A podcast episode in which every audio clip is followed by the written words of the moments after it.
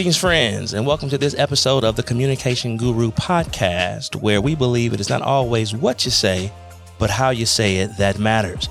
I'm your host, Tim McMurtry, President and CEO of Tim McMurtry International LLC, a business consultancy specializing in personal development and government and public affairs, along with corporate and community relations.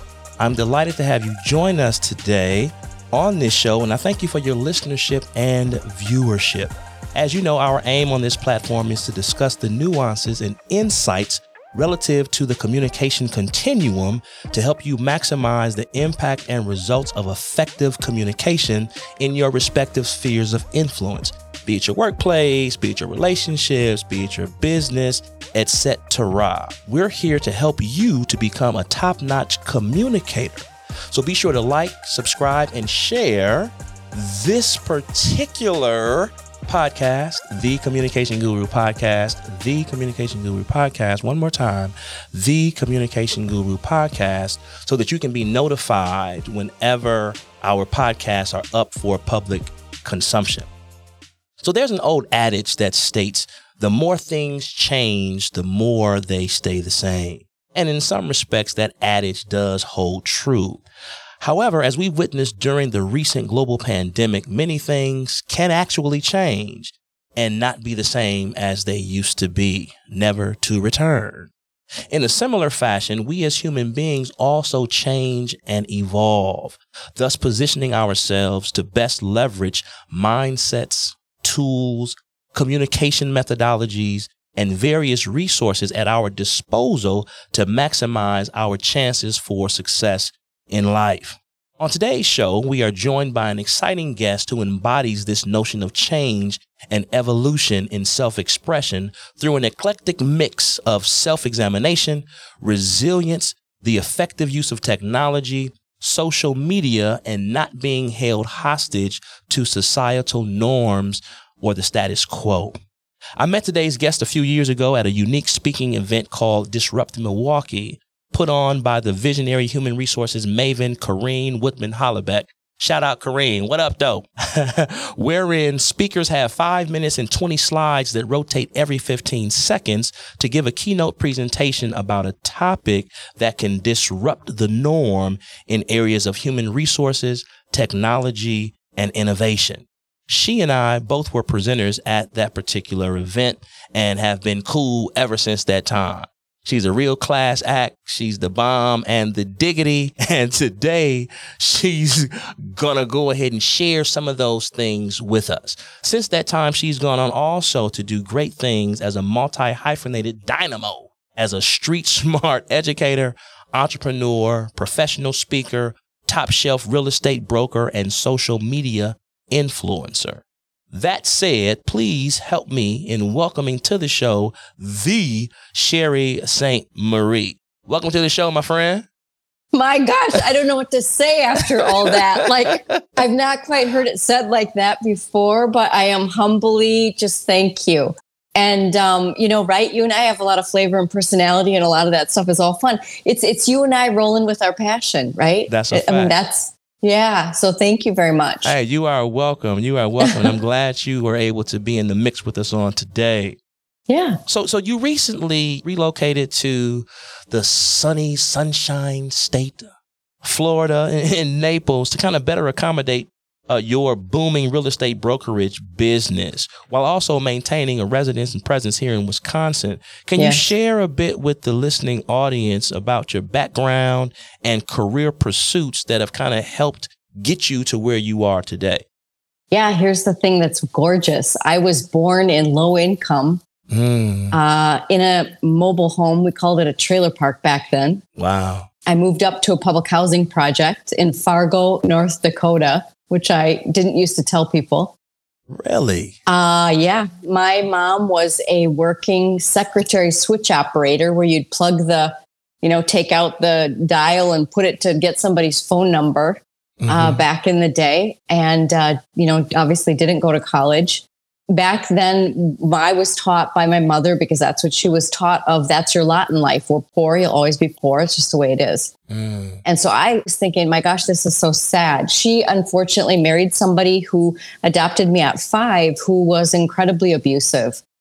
So in first grade, I thought I was incredibly stupid because I was so shocked about what was going on at home that I failed first grade. Wow. I could not think and do math and whatever because at home I was literally having the crud shaken out of me. I was tiny because I'm five two as a grown woman. so I was a little girl and mm-hmm. he would six two shake me by both my arms over my head with my legs shaken. As a little kid? Yeah. If I wasn't number one, he adopted us. So we had his last name. And he said, if you're going to have my last name, you better be number one. Right. And I'm thinking, I don't know how to do that at all. Right. So here, here, fast forward, I was a, and I didn't tell people that till I was 33 years old. I felt so stupid. Wow. You know, I thought, oh my gosh, I am poor. I am stupid. And I was taught, well, you better be thin and pretty then. Those are your only options. Mm. Right. I mean, that's a sad beginning. Yeah. Right. And really, I was an incredibly charismatic kid, but that was very beat out of me, both, mm. both literally physically and also criticizing and shaming for being lighthearted and free and charismatic and entertaining people at five, you know, mm-hmm. of them mm-hmm. laughing for something I said or whatever. That was very don't you dare. And I was raised till 14 in a house of you will not have an opinion here. Uh, uh. so that's where I started. Wow. Wow. Yeah. What, what, what yeah. a start.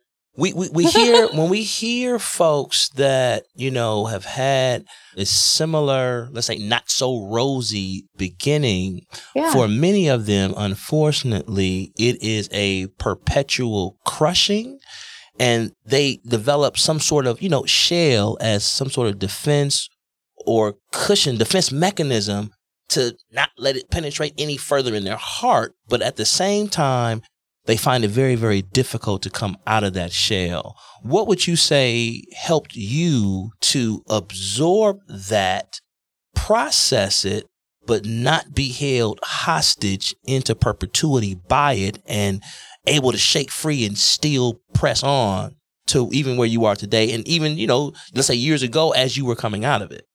Yep. So I would say when you say, what did you do to not become in perpetuity of that? Uh-huh. I absolutely succumbed to it lots of times in my life, even up till the age of 48. Mm. So there were lots of times when I could not surmount it. I could not, you know. So my thing I learned how to do was I've always been in love with the underdogs. You're not supposed to have favorites, but my underdogs have always been my favorite because I was one. Yeah. Because I was one. So I'm in love with and have been, and even as a high school teacher later in life, was in love with the people who have had not a fair shake to begin, not a fair shake in life, not right. Mm-hmm. But my whole drive growing up and all of that was I'm going to get out of here and go a thousand miles away from this, as far mm-hmm. away from this as I can go. Mm-hmm. That was my whole thing up till 18. Yeah. You know, like I have to be here right now, but I'm going to break out of this. I'm going to, you know, right.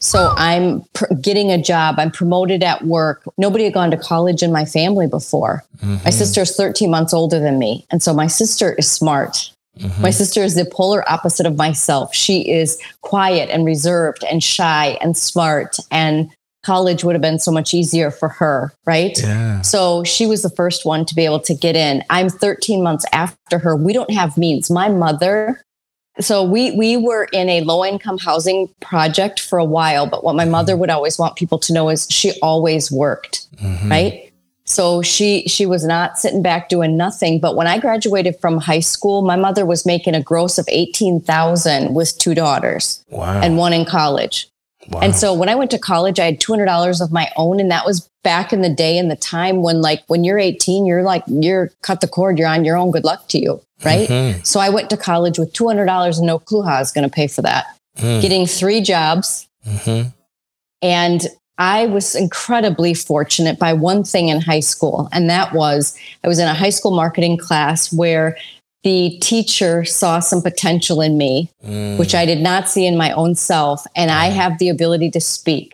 Mm-hmm. And so I ended up being elected as a state DECA president by doing a political election, doing a speech in a red skirt that was ragingly inappropriate for the business conference. Ah, There's the Maverick. shaking my thing, you know. Righto. And all my peers of 2000 voted for me, right? So Yeah. that was honestly that teacher and those peers that Yeah. just thought, wow, you know, we've never seen some attitude like this, right? I had the Yeah. blazer on because you were supposed to, but I'm like, I still met the dress code by doing the red skirt. And I can't help it when I walk, like my hips shake, man. Yeah. And, yeah. and why that happens is honestly Hey. one leg shorter than the other, but Right. it but it rocks, But you if, know. you, if you got it, you got it. Listen, they still talk about it. So it's funny. It was back in the 80s and like people still give me crap about it. They're like, we have never seen someone walk that stage like that. what I what I knew is this is the thing. Yeah. I got two speeds. I got I got 100 miles an hour or zero, right? and so back then I was like, what do I got to lose? This is so huge. Like I don't even see me having a chance to make this thing. Yeah. It's the same thing I still do down in Naples Mm. of it's so big. Like, what do I got to lose? I'm going to just allow myself to be free and get up there and say what I have to say. And if they like it, they like it. And if they don't, they don't. Right. Yeah. That was my first saving grace because it got me into college hmm was being DECA state president. Yeah, yeah. Oh my, it's so many directions I want to go with what you, You just ahead. said. So, so go. I'm gonna do this first, and I'm gonna, I'm gonna come back to to to Mhm. that. You talked about the influence and impact that that teacher had on your upward trajectory just by kind of putting some wind behind your sails and speaking those affirming words to you. You also, over the course of your careers, all have also been a teacher, and I'm sure you probably were your students' favorite teacher of all time. um, did you take some of that experience that you felt as the recipient of those affirming words and kind of model your teaching style for that with your students? And that's question 1A. Question 1B is how did your personal experiences um, of, you know, just verbal abuse and physical abuse and all those things give you kind of a sensitivity to see those same signs in some of your students to help pull them out of those kind of challenges as well? 100%. So I started out as Miss Martell Mhm. at 22 years old, and my students were 18. Wow. All right. Wow. So I used to go to the lunch line. They try to charge me the student lunch. And I'm like, no, no, no, I'm staff. Here's my ID card. I'm staff, right? Mm-hmm. But I was in love with the students. I was in love with all of them, right? So there was the student council kid that was like, everybody loved him, that get along with anybody. There was the kid that was incredibly challenged at home. Back in that day, there was the goth of like nobody understood them, right? Then there was mm-hmm. the athlete.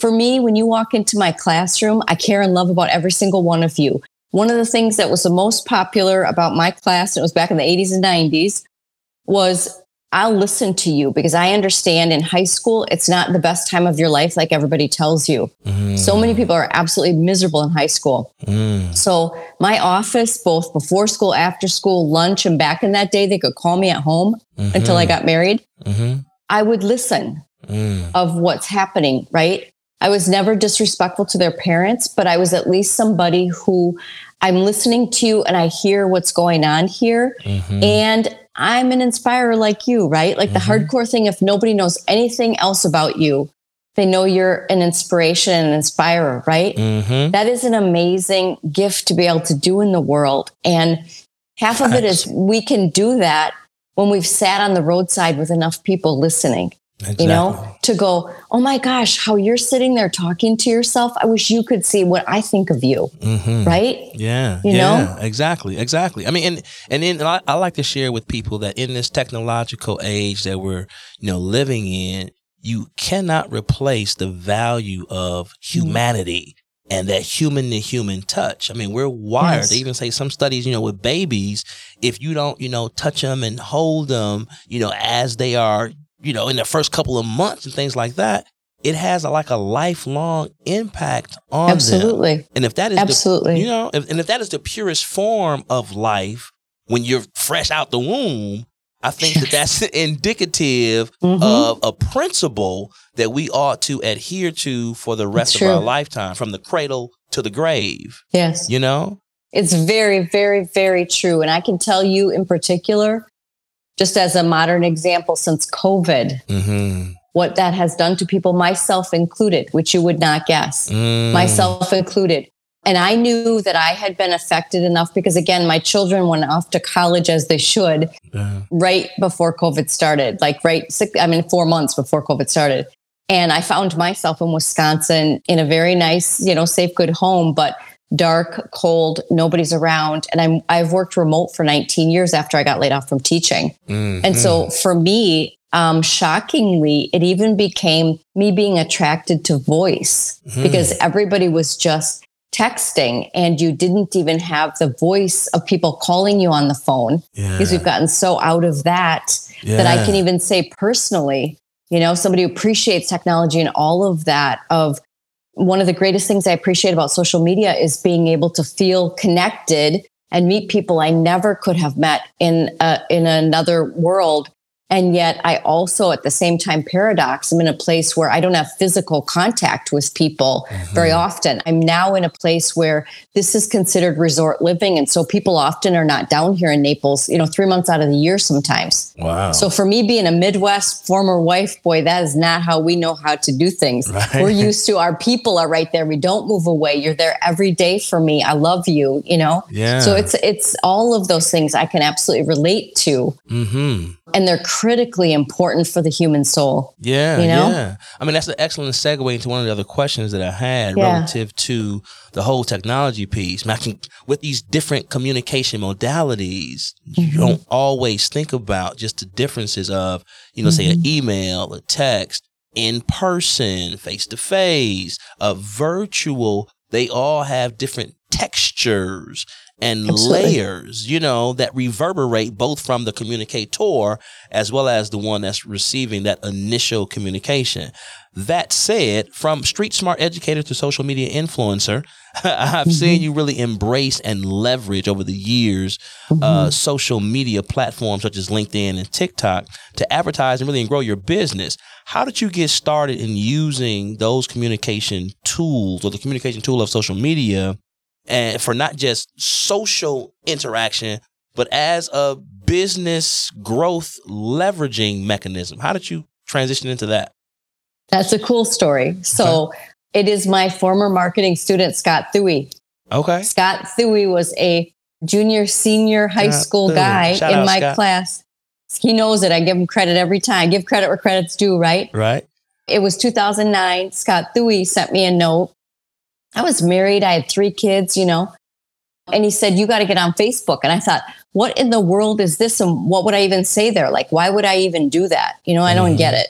Yeah. He said, You have, you are fun, funny, intelligent street smart. We miss you in the classroom, right? Because how you see me on social media was a lot of how I was in the classroom. Like, I want to relate to you for real. Mm-hmm. I want to give you some things to think about and I want to encourage you and I want to not tell you what to do, but inspire you to learn on your own and decide for yourself, right? Mm-hmm. And so I was like, oh gosh, I don't know about that, Scott. Well, I, that's where I started. And then I was in real estate at that time and started doing posts and all those kind of things. Then go to 2000 and 12 and one of my builders in real estate was like, you need to get on LinkedIn. And I thought, oh my God, that's the most boring platform. It's the last place I'm going. Like, I don't even know what to say there. I don't like it. I don't, I don't need a job, right? Because that's all it mm-hmm. used to be. Uh-huh.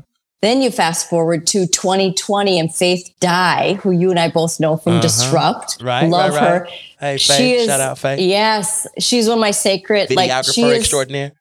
Yeah she is my creative soul sister for sure. So she and I are really close friends. She comes down here with me and I go back to Wisconsin for her. Nice. She in 2020, we didn't know COVID was coming, right? Mm. She said, Sheri, I challenge you to get on video every single day of this year so that you let people wow. see you in your full range. Because before then, I would hide Mm-hmm. I don't want you to exactly see all the pieces of me. So I'll let you see just the professional. I can do real estate, right? But I didn't mm-hmm. want you to mm-hmm. see I'm also funny. I also I cry. I get wiped on my ass just like everybody else. Mm-hmm. Um, and she said, I want you to let people see you like I know you as my intimate friend. And I'm like, oh my gosh, that's like worse than getting naked in front of everybody, right?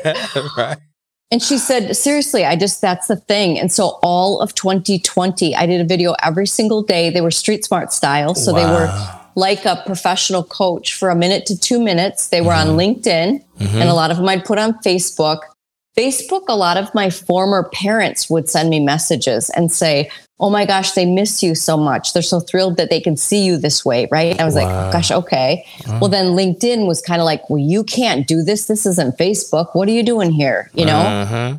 Sometimes I would say something and then I would get some lashings from the public. Mm-hmm. And I would call Faith and go, Oh gosh, I want to delete this. Like, I, I shouldn't have said that. She goes, Girl, don't you dare. She mm. said to me mm. every single time, she said, I don't care how vulnerable you feel, mm-hmm. do not delete that post. And I was like, oh my gosh. Her fellow Spice Girl. Ooh. so it, I mean, I, I'm saying that because it was like swinging a bat. Like mm. I'd swing it hard because that's how I feel and that's my passion. Here we go. Like, let's do this thing. Yeah. And then I would duck because that's my former abuse behavior of like, oh, what did I say? And I don't want you coming for me. Yeah. Yeah. Yeah. Instead of just, hey, hey I swung it. It's what I meant. Right. It's what I wanted to say. I say it. I said what I said and just hold it, right? Mm-hmm. And women on social media have a very difficult time. People don't understand let that. Me, let me let me jump in right here, Sheri, because you are flowing in the line of questioning that I had. Another question that I have for you is right in the same vein. It is while mm-hmm. most of the banter about social media is bright and sunny, there are also some vestiges of a sordid underbelly that seemingly disproportionately affect women. This typically takes the form of unprofessional, offensive, and downright lewd advances from men on these platforms. You have no problem calling offenders out on their BS mm-hmm. and commentary and behavior that crosses the line. How common is this issue for you and perhaps other women on social media? And if there's another concurrent lane of challenge that's unique to women, please share that as well. Yeah. So, you know, it kind of became a little bit as I'm senior, I'll be 55 next week. Mm-hmm. Wow. Happy and, um, be- thank you. I always thank my mom, right? I thank yeah, my mom you got great genes because you every look, you you you fine whatever age you are, ma'am. So I, keep I'm up just, the good work and keep drinking from whatever fountain of youth you drinking from. Well, it's just trying to be healthy, right? But yes, I was thank my mom for having me. That's what I say to her Got every year. She's like, "It's your birthday," and I'm like, "Thank you for having me." Um, Shout out, but, mom. Exactly. But um, this is a thing. Like most people don't talk about it, and I feel bad for husbands and boyfriends because. Mm. The women can't tell you how some days mm. bad it is. Wow. So, so I will say I particularly all the way up to 53 every single day. I shouldn't, I can't even say that. I'm gonna be 55. Let's be honest. Every single day still. Wow. You get somebody feeling very comfortable to be as lewd as they feel to be every because day, every day, every day. It's that frequent. Yeah, every day. Wow. Every day. You can finish your thought. I didn't mean to cut you off. No, you're fine. So I was going to try to say yeah, I think maybe it stopped two years ago. And then I'm like, what are you talking about? Like, I'm thinking of the comments that were just, yeah, in my feed today. Oh, wow. um, every day. And so it doesn't have to do with age. It's your femininity, right? Mm-hmm. It's the fact that males, feel, some males feel privileged that I, because you put yourself out here. Mm-hmm. No, I'm a teacher and I'm a conduit. Mm-hmm. And no matter how the person looks, I am not inviting you to do anything. Exactly. So, so this is a little bit of what we talked about before, and I'll I'll come back to the female thing. I was taught to hide because it's incredibly dangerous to be a very charismatic female. I was five and people loved that spirit, right? Because mm-hmm. I'm I've got a good smile. I'm fun, funny, whatever. Yeah. And people take that as an opportunity to, mm. I get to come in and accost you and say whatever you, you know, or possess you or, or what really happens in the abuse arena is I love that. It's entertaining to me. I want that. And then because they feel emasculated, they want to abuse and criticize that out of you because they feel threatened by it and it wow. and that is sad right mm-hmm. but but women in general on social media i have had everything between it is literally a daily thing I've been offered $50,000 to show up from somebody on LinkedIn, a very wealthy man, to um, put my feet in certain shoes. And here's disgusting. What? His little fantasy was I will not touch. Watch this. I will not touch you. I want my male friends circled around you. And I'm going to do something certain sexually that I won't touch you, but something's going to come on you. And I want my guy friends to watch me do that. Wait, no. The communication of that came through social media? It came through LinkedIn. It came through a 28 year old male baiting me for three years, trying to get me to take Louis Vuitton shoes. Wow. Okay. Oh man, man. So that's an example of some of the stuff that is out here. So Yes. what what does what does one do when they are, you know, in in their full self, full expression, having fought like heck to come out of shells and to suppress uh symptoms of Mhm. shell like tendencies or shell inducing tendencies when you come up against that how do you continue to press on and say you know what? See i gave it a shot and no matter what i just can't avoid these things. So let me just withdraw altogether because that'll lessen my chances of having to put up with it at all. How do you keep So- going I mean, it's very hard. So I have super great, tight, close girlfriends and Mm. guy friends that one of them's Faith of Okay. she's fully aware. I've been stalked from Wisconsin to down here. It is not a, is not, yeah, it's not an easy What? thing. And when I get in that place, or I'll say this carefully, somebody former in my life seven years ago who used to have intimate, private, uh, you know, access to my life is now trying to come back through social media to get access and what are you doing and what are you like it's none of your business right? Mhm. and so it is a unfortunately the reality is it's a cycle. Sometimes we feel confident and safe because it's a safety issue. That's the bottom line. It's a safety issue. Right. Sometimes we feel confident and safe and when we don't worry about them then we are what you see our full selves on social media. Um, Mhm. e- sometimes it's quiet and calm right? Yeah. Sometimes it's sassy, sometimes it's whatever. When we get threatened like that, the first thing we want to do is get off social media, quit. I've been ready to retire for about the last eight years. wow My sacred people will say to me, Sheri, please do not do that for your own self, but also for all the women behind you. My daughters are now in a professional jobs, right? Mhm. I don't want my daughters experiencing what I do. My son is incredibly respectful. You good men are incredibly supportive and helpful of us. And so mm-hmm. it is you. honestly this up and down thing like this, yeah you know, where occasionally we feel like this is this may shock people. So I mean my TikToks kind of TikToks are kind of wild and well known yeah it is the place I feel the most safe second to YouTube to speak with my own voice. And you know, on LinkedIn, I used to speak with my own voice every day. Every video was me just chatting and whatever. yeah That that is a platform that I don't know those people. I know you guys on LinkedIn. right I feel a little safer. I still deal with some stuff, but I but I've been there long enough that I feel safe and it's a protected environment for me. mm-hmm. I have a big, huge influencer marketing company really pushing me to start speaking on TikTok. Right And every time I like balk. okay So I can do these, like I can get, you know, some of them I have, you know, 800,000 views on my TikToks because they're funny yeah and they're smart. And I'm, he's like, geez, we need your voice. Like we need you to talk. And yet I don't know those people over there, you know? So, so we Okay. go through a real working it through. Yeah, it's a And at the process. same, yeah. And at the same time, I'll tell you when you asked me the question about business and money and whatever, first of all, in the beginning, Facebook certainly monetized my real estate business.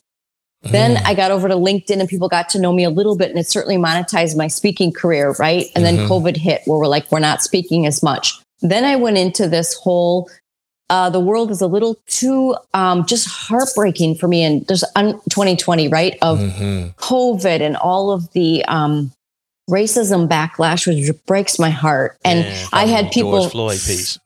Oh, and let me tell you something about that Mhm. my it breaks my heart right because i'm a humanist i had people come after me on that of if you are not willing to die as a single mother you do not support us Really? and i was like i don't think that's true about me yeah. that was absolutely said to me actually by somebody out of milwaukee and they said if you will not let us use the sheri saint marie voice it's not true what you said that you love us that you care i can't die for my kids because I believe in Right. anything, anything. I can't as best I can. Like Yeah. it might happen to me someday, but I am a single mother with three children. And that was the first time my mother said to me my entire life, and I've been a professional speaker since I was 12, mm-hmm. please stop talking, Sheri. Please stop talking for your own physical safety for yourself and your kids. That's why you saw the swing in my social media. Oh, Sheri, no, I, I knew you had some, you know, waves, some ebbs and some flows.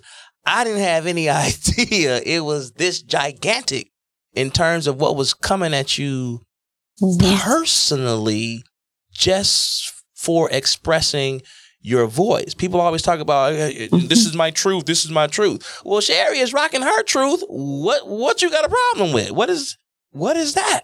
And the scary part, here's it, right? So, I mean, it happened to be somebody out of Milwaukee that then, after they did that, started stalking me to Madison of what I was wearing, where I was at. And that was not okay, right?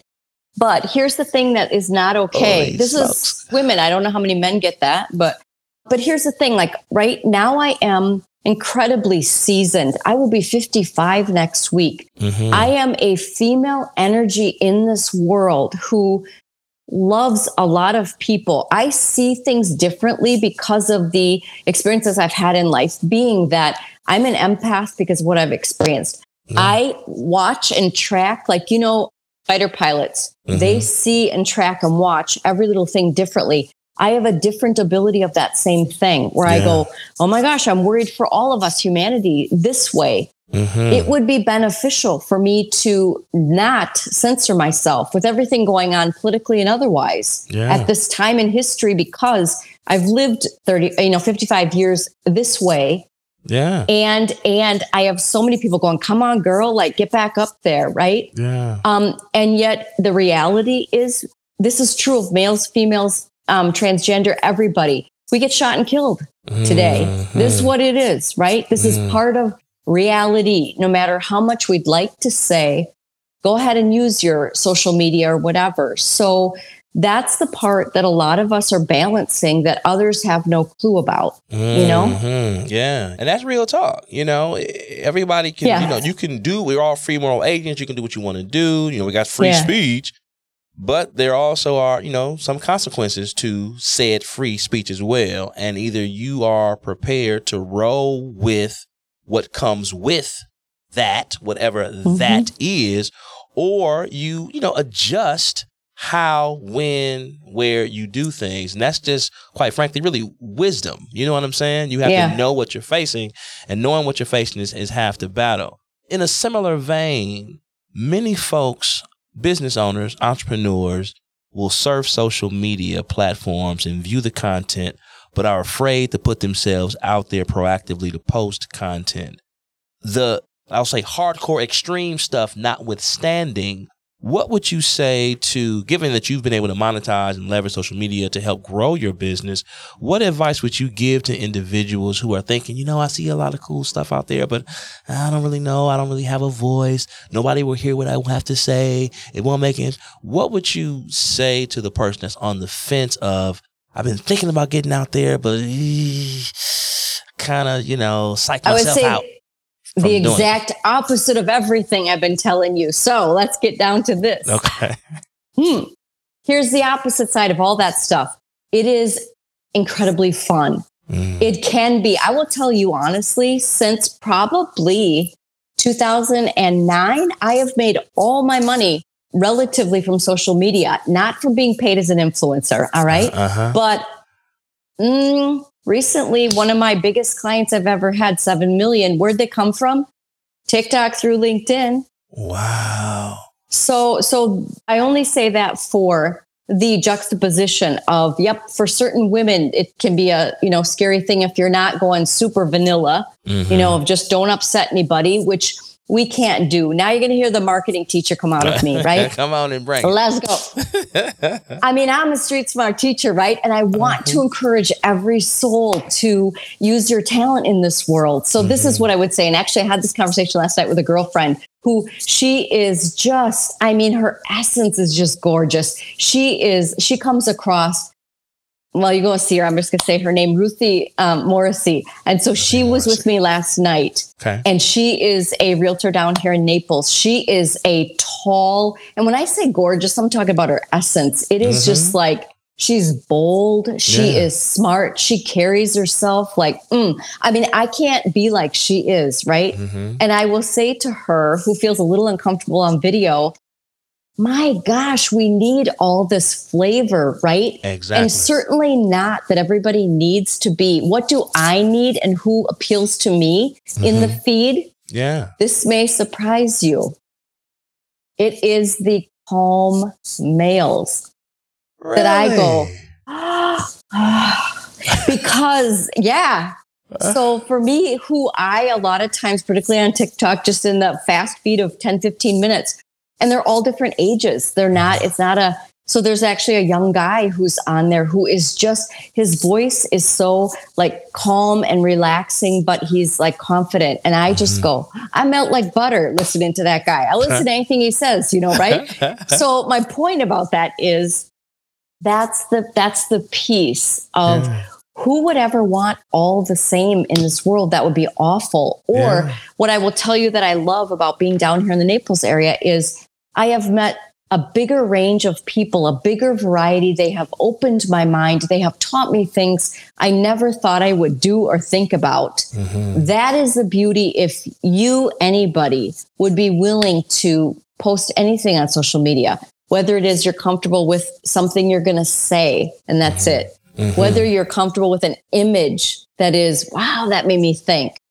Here's the trick of video i run everything off an iphone i have no staff as i told you you're fancy you got staff I have no staff. Everything I do is this. I jokingly say this little mom off an iPhone. I've been doing that since, you know, 2003. wow. All you need to do is turn it on and talk to one person that you really care about. That's it. And then here's the big, huge trick forget the likes, forget them. You don't care. You could have one like that you, sh- you saved their life literally Mm.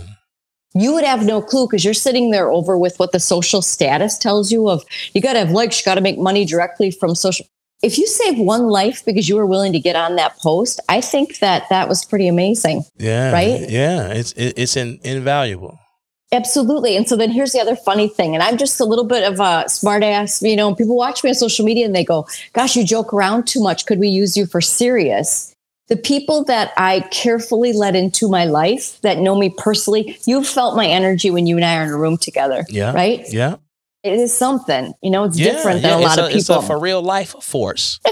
and so i used to be like all survival was don't let people see that protect that hold back Mm. well since i have practiced and i have to do it every day letting that out it is amazing to me the different things that are happening so when you watch my social media you would never think i have an, an international project of people that came to me wow. and I got to know somebody personally and quietly that we're going to do something in Florida I've never done before. It's in the commercial and luxury real estate space that is not my life. Let me tell you, I'm a single mom, you know, finishing my last kid in college. Mhm. And yet he came to me because I'm an American woman. I was the first woman on the team. Wow. You know, I'm going, he goes, listen, I watch you. You're authentic. I, and I've seen you on the backside, which I'm very professional and polished when I'm doing real estate, right? I never would have had that opportunity. Yeah, yeah, that mess. Oh my goodness. So many more questions. So many more questions. Just, just a few more, and I'm gonna, I'm gonna let you roll. It's all on, good. on that very piece, is there a correlation or comparison and contrasting to and with how you communicate with your content on social media to how you communicate with clients during in-person business deals discussion? Is there what's the the, the relationship? How, what's the ebb and flow there? The same overlap, two distinct things. Can you share a little bit more about that? I would tell you they're two distinct things. So I would tell you on social media, I, I either mess around or I'm a little more serious and I want you to think Mhm. or I want you to hear something profound. Yeah. You know, Mhm. in person, when you're really with me in um, my professional life, which can be consulting business owners in their private life, and I Mhm. don't share that on social media because it sounds bad being a female, Mhm. to doing real estate, to doing anything really that I'm open to that's 1099 legal and ethical. Right. Okay, I'll, let's talk about it. I'll Yeah. think about how can I do this, right? Facts. That's facts. But I will say to you that I am 100% more professional with my clients Mhm. than you see on social media. Gotcha. I'm usually much more like I don't ever want to offend. I don't, especially if it's um, women and I'm dealing with the husband or what. Totally more professional. My Midwest values, my over try, my people pleaser, right? yeah. And then my clients are funny, and they go, "Here's a perfect example." TikTok. I have a regular crazy account because I just wanted to be able to do all the creative, fun stuff of the my old marketing days. Mhm. And I have a real estate account. The real estate account is much more serious. I hardly have anything out there. I should have a ton going into 20 years on there, right? Mhm. And I didn't want my clients in real estate to know I had this personal TikTok account because it's a little bit wild. Yeah. They all say to me, Sheri, forget it. We want, yeah, okay, we want to know some of that real estate stuff, but we want this over here of like, we get to see Sheri the way she really is, that free spirit, right? Yeah. And I go, ooh, So it hasn't been a, a, a detriment. I, I can kind of almost hear folks' minds kind of twirling right now saying, well, hey, if I show too much personality and effervescence, that might diminish the professional crowd's impression of who I am. What it sounds like you've just described is that no, it's not been held against you as, hey, we thought you were a professional. Here you are, some goofball. No, that has actually enhanced your professional chops and moxie because Yeah. they see that you're not one dimensional and the full range of who you are is quote unquote allowable. And they're able to bifurcate between Sheri the professional and Sheri the full person. She is a Yes. person who happens Yes. to do this real estate stuff. That's not Yes. necessarily, you know what I'm saying? Uh, I, and I would say it like that for sure. Of Okay. for me and the way I live my life Mhm. is about I don't know if I'm making it to Tuesday. I just don't. And I felt like that since I was a Mm. kid, you know. Not I'm incredibly healthy and everything's all great, but I have always felt like I'm gonna live today, right? And I, and I'm Mhm. gonna get it's today. So I'm gonna get the most I can out of today Yeah. and make the biggest difference. So when I'm doing my professional part, you're exactly right. I live my whole life Mhm. and I happen to do real estate and other things. Yeah. Yeah. When it with the thing, the caveat I want to make is that people sometimes watch or hear me and go, "Oh my gosh, but I'm not as loud as you. You and I are both speakers. You and I are both comfortable, and it's fun at the mic. It's a toy, right?" Right. Other people are like, "Make me puke. I can't." Right? and so this is what I say. The whole thing about you just said, is it I'm a little nervous about not being so professional, letting them see. This is what we need to understand. When we used to go to an old school office, we were taught to be a work widget and go in there and pretend you're not a human and don't talk about anything and maybe you Mhm. are aren't have Right. a family or whatever you're doing. Be seen and not heard. right? Mm-hmm. Uh-huh. And now we are for a very long time. You have a full life and I want to know that. So what is Mm. way more interesting to people honestly is yes, you do your work. But who else are you? Because that also might intrigue me Mhm. better. Do you know why my clients come to me? Which I have all range of clients from, you know, first time to, you know, very big price points to a lot of males. Why are the males with me? because they are people who, for whatever personal reason, don't have the women in their lives anymore. Whether that was a wife passed on, um, children grew up, whatever it is, they want the female eye and the female coziness and feel of a home. Mm-hmm. Because I know business wise, the guy says how to buy this maybe, but I don't know how to make it feel like. And I don't mean from a designer perspective, I mean from a did you think about this little piece in the home? Let's do this, right? Yeah. Or let me help you look about you're at this stage. Let's do the primary bedroom away from the other pieces. And then let's do this. And I'm learning all of that from listening to my clients of what is their lifestyle choices and things Mm. Yeah. because that piece is missing in their lives. Well, I can professionally step in and do that. I'm intelligent. I'm a heck of a lot of fun. And we can do all of these pieces where to you, you feel like, gosh, this is the last thing I want to do, but I have to buy a real estate asset. Mhm. Okay. You know? Yeah. And and for everybody, it's a totally different experience. And so my job isn't to have this template. It's Mhm. I'm really listening to you. And usually one size fits all. I can't stand that, right? And Mhm. most of them are shocked of you, Sheri, listening to me and and talking a few times and doing a Zoom or a FaceTime or whatever. How did you get within the first three houses or five at the worst? Mm.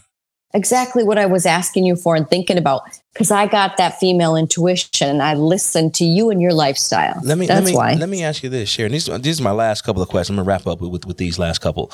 yeah. You said something really powerful there. This you learn. I'm I'm in this business training master class, join mastermind piece, and one of the big keys is that you know we're we're taught you learn by listening. You learn by listening. You learn by listening to to the client. You just described that same thing. What is it that you do learn? How do you skillfully listen to the client to be able to deliver what they need? So my this is a, a skill, a talent, right? Okay. Most people ask really bad static questions. Mm-hmm. What I do, which we did not used to talk about as a business skill, but it is amazingly priceless, is intuition. Okay. I use my intuition to know what question to ask you based on what you just said because I was a life coach for a long time. Uh huh. I've listened to hundreds and hundreds of people. I can go, I heard you say this. Mm-hmm. They didn't even hear themselves say this. And I go, like, here's a perfect example of this, right? I had a business owner gentleman right when I came down to Naples, and he had unfortunately lost his wife. She passed away from cancer. And he said, Sheri, you know, I in 45 years have never picked a home before. I'm going to be up in New Jersey and I'm going to be down here. My kids and grandkids don't really want me to do this, but I feel like I need to get on with my life, right? Mm-hmm. And he said, I, these are kind of some of the things that I eventually want a woman back in my life, but I'm not ready yet, right? Mm-hmm. These were how simple they were. I did two contracts with him. One was about listening to what he might dream his life might be like at this new stage Mhm. where he can come and golf or whatever it is he wants to do. And then here's how simple it got down to listening to him. One, I'm a female asking him about the way it used to be with his wife. What things did he like about that? What things might he want to keep? Mhm. And then what things might he like different? And he was somebody who had a bunch of artwork, right? Gotcha. So he had this piece, he had several pieces of artwork that were, you know, pricey. And I tuned into this one piece that he said was his favorite and picked out something inside there Mm-hmm. and was like, is, oh, I see. That's how you see. He was an investor, right? Uh-huh. I said, oh, that's how you see yourself. He goes, what? I go, that is anybody who buys personal art, that it, they, it's an, a, you have a feel to it, you know, Yeah. unless you're personally just buying, this was a name and here's why I got it, right? It's a tangential So- extension of who you are. Yes, there Mhm. you go. And it went all the way down to we use that piece to go, okay, let's let's do this type of because he's now describing his new life, even though he didn't realize he was doing that, right? Wow. And it went down to as simple as here's some girly things. Mm-hmm. He in his new primary bedroom, I say, okay, because we also want to be open to the possibilities of what you want to do. We can't furnish this place like a man den. Mm-hmm. We are going to furnish this place like it's open to um, women or your company or whatever you might to do. So even in the master or p- primary bedroom, on the other side of the bed, I picked some female decorating pieces because it leaves it open to some new female to come to him, right? Yeah. And he's like, and even in the bathroom, I'm like, let's pick. You can have your little more masculine toothbrush holder, but over here, let's do a, Yes. you know, it's Deep. like nice and clean and shiny, right? He goes, what are you talking? Because he's an investor, he's accounting, he's law, he's, and I'm like, you gotta open this because it's a home. It's about Yeah. how does it feel when I walk in? And he's like, oh my gosh. Well, Yeah. he met somebody within three months and he's like happy as a clam. So Yeah, I mean th- that that's that. Thank you for sharing that story. That's that's an awesome depiction of the differentiation between men and women. There are some Yeah. distinctions. Now we got Yeah. we got similarities. Everybody has 210 bones. Everybody's blood is red. Everybody, you know, Yes. has a brain. 200. Uh, uh.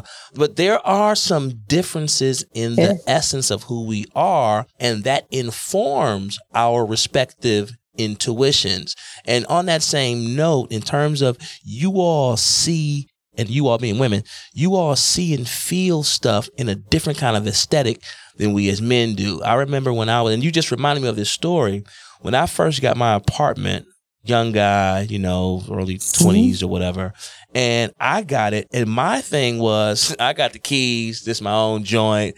I got, you know, the basic you got your furniture. wallet and the keys. Uh, That's yeah, the got truth. wa- I got my wallet, I got my keys. I'm Wallet and the good. keys. I'm good to go. Got a couch, got the little kitchen table, whatever. Da, da, da. So a little cousin of mine I used to hang out with my aunt and uncle. My aunt has since passed. Uh, Nat, Mm. shout out Nat, may, she rest in peace. And Odell, they had a daughter, Tanzania, my cousin, who younger than me. She was about maybe in between six to eight years old at this time, Mhm. and she had come over. Her and Odell had come over. Uh, her dad, my uncle, and check out my apartment. Oh, okay, you got, the crib now. Nice.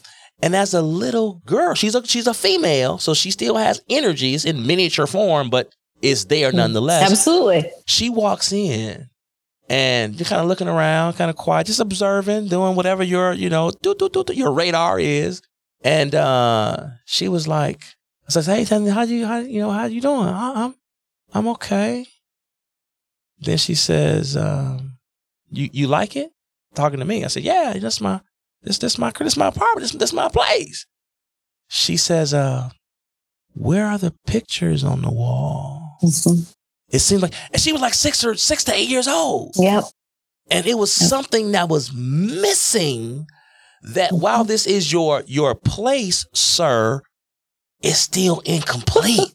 You know, man, she you know, couldn't- she's six to eight years old. She can't articulate, articulate like that, but that's what she was feeling. And when she said it, it did something to me. Like, you know what? Maybe I didn't Mhm. just blow it off as little kid. Shut up and get somewhere and said, I know what you're talking about. Be quiet. It was like, wait She's a a, teacher. It- She's a teacher. there was some revelation there. So Yeah. that's real. That's the difference between is it a place you live or is it a home? A home is right here. Mm. And I will also tell you from one of my Swiss wow. people, I learned because you know further let's take that right that's a beautiful and that child is your teacher as much as you are hers i Mm. always knew that as a parent right Mm. i am both a student and teacher at the same time and it is not a hierarchy thing Mm. a child is an angel teacher for every one of us Mm. you know Tell it. and when we get that piece between is it a place i live or is it a home the Mhm. other piece that transitions as we get you know a little bit older in life as well is now that my children are um, on their own and whatever it is not as critical of the family home and kind of things. But i had a swiss gentleman say to me and this was in a personal situation he's like you feel like home to me. Like you are my home right? My home's right? Yeah. and I got that totally because it also, we eventually evolved to it doesn't have to be our physical space. It is who in this world feels like home to me. And I feel Mhm. like home whenever I'm with you, whether we're sitting on a bench or we're in someplace fancy or we're on the side of the road fixing a tire. Mhm. You, your heart feels like home to me, you know? Mhm. So it's all those different layers. yeah. And but let me shadow back to you guys who I appreciate, right? Mhm. It we appreciate sometimes it just in general terms the maleness of the logical and stability and strength and not that they should have to carry that all the time either it's too heavy Mhm. right Yeah. because a man can cry in his home Yeah. a man can be himself in his home can let his more males. Exactly. And more males have actually, this just happened a week ago in the pool. This angel visited me, literally, this man who was 75 years old. He came walking up to fix the pool. He was rolling his tools in a suitcase. Mm. And I had jokingly just done a TikTok in a formal red dress and I was in the pool soaked when he came walking up. Okay. I was like a little embarrassing, but I thought, well, I'll just sit here and act like it's normal. Talk to him because I was mesmerized by his suitcase to carry his tools. I've, I've been in the trades for 19 years. I've never seen that. Mhm. And he said to me, Don't you know the story about Native American children? I'm Native American, so I'm Chippewa and Shawnee. Okay. Okay. This, that's my dad. And he said, Don't you know that? He was white, blue eyed. Mhm. And he said, I'm Native American. I'm like, Isn't this interesting? We all think something looks a certain way and it's not necessarily what it is. And he said, I was one of 11 children. And the priest came to my mother's home and said, You've got too many. We're coming back here to take some. And don't you know they used to just kill Indian children? We called it Indian then. Today it's called Native American. But um, they would just kill them and bury them. There's burials of all kinds of kids that was just too many. So they would kill them and just put them in the ground, you know? And he Ooh. said, I would have been one of those because they were coming back. The priest was coming back the next day. I stood The- there in the surreal moment. the moment. church was doing this. A priest came to his mother's home and Wow. said that to her. And I, and I am in the pool listening to this man. He is 75. Mm-hmm. And I am such an empath, right? And I'm also Native American. And I'm just, you know, I said to him, I was taught as a kid not to say I'm Native American because it's dangerous, not to say I'm Indian, right? I was just over tan because my mom was very white. Mm-hmm. And he said that's what they used to tell us. And I just like sat back and was like, I can't even imagine this piece. He goes, but you know what my mother did? My mother went, there is no way you're taking my kids. So they were actually in Canada. The um, mother was French and the dad was um, Indian, and they came to America. And he said, I am only alive today because my mother had enough strength in her to say, You are not taking my children from my home. You do Mm. not get to, right? And they were on the run. Yeah. And I just sat there like, You've got to be kidding me, you Mm. know? But Mm. but for him, his mother was home, right? It wasn't about physically where they were or what they were doing.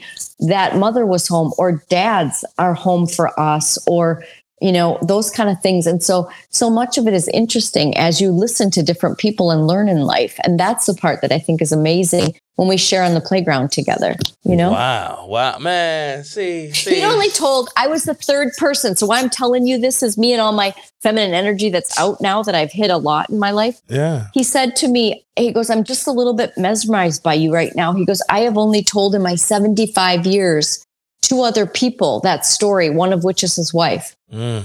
Yeah. I said, I know why that happened. It's because he felt safe with me, right? Yeah. He felt safe as a man who was never allowed to talk about his feelings or what happened or whatever, that I would listen and um, hold that for him, you know? yeah. That's man. So it's what we can do for each other, you yeah, know? that's awesome. The last two questions, Sheri, because Yep. I could go on for a whole hour, another hour. You shared a whole lot, and I'm sure we all know a bit more about the layers of Sheri. Tell us something that, you know, a, a little known fun fact about Sheri that you have not shared thus far. Oh, gosh, that's a great question. Mm-hmm. Gosh, I, I probably, I'm open at this point in my life to any fabulous, fun thing Mm-hmm. happening for me. You know i am i am free and ready to go and so when i am great is here's a fun fact that, that concrete the song leave her be wild Mm-hmm. Leave her be Mm. wild. leave her be wild does me all day long and it's a beautiful song about when i am able to be as free and um, charismatic and going is Mhm. when a person and the song's written you know for a man like understand my values are very principled loyal regular foundation i'm not like a hippie go live in a tent person Mm-hmm. my spirit can feel that way when I have a safe, solid, secure background, right? Wow. Of whether that's your home life, of the, you know, whatever. And then I'm a wild Mustang. So if you can understand, control's the biggest thing that ruins that. Mm. As you see in a lot of my social medias, I'm out goofing around, whatever. The majority of that is is me being a free spirit in this world. Mhm. And yet functionally, I'm coming home to the same place every day. I have no track record of anything scathing that anybody would say, married or unmarried, you know? Mhm. Yeah. And I think that's the part that so many people like they get enamored with the butterfly. It's a butterfly when you got a wild spirit, but when you try to cage them or you try to hold them or what, that's what kills it, right? Mm. And it doesn't mean somebody like that is also, which is very true of me, incredibly attracted to stability and um, safety and values and all of those things. Mm. And those two opposites Yeah. are what beautifully work for me. Okay. know? Okay. Okay then. Miss Leave her be wild. ph- ph- philosophizer. Okay then. Breaking it all down. Last Yep. question for you.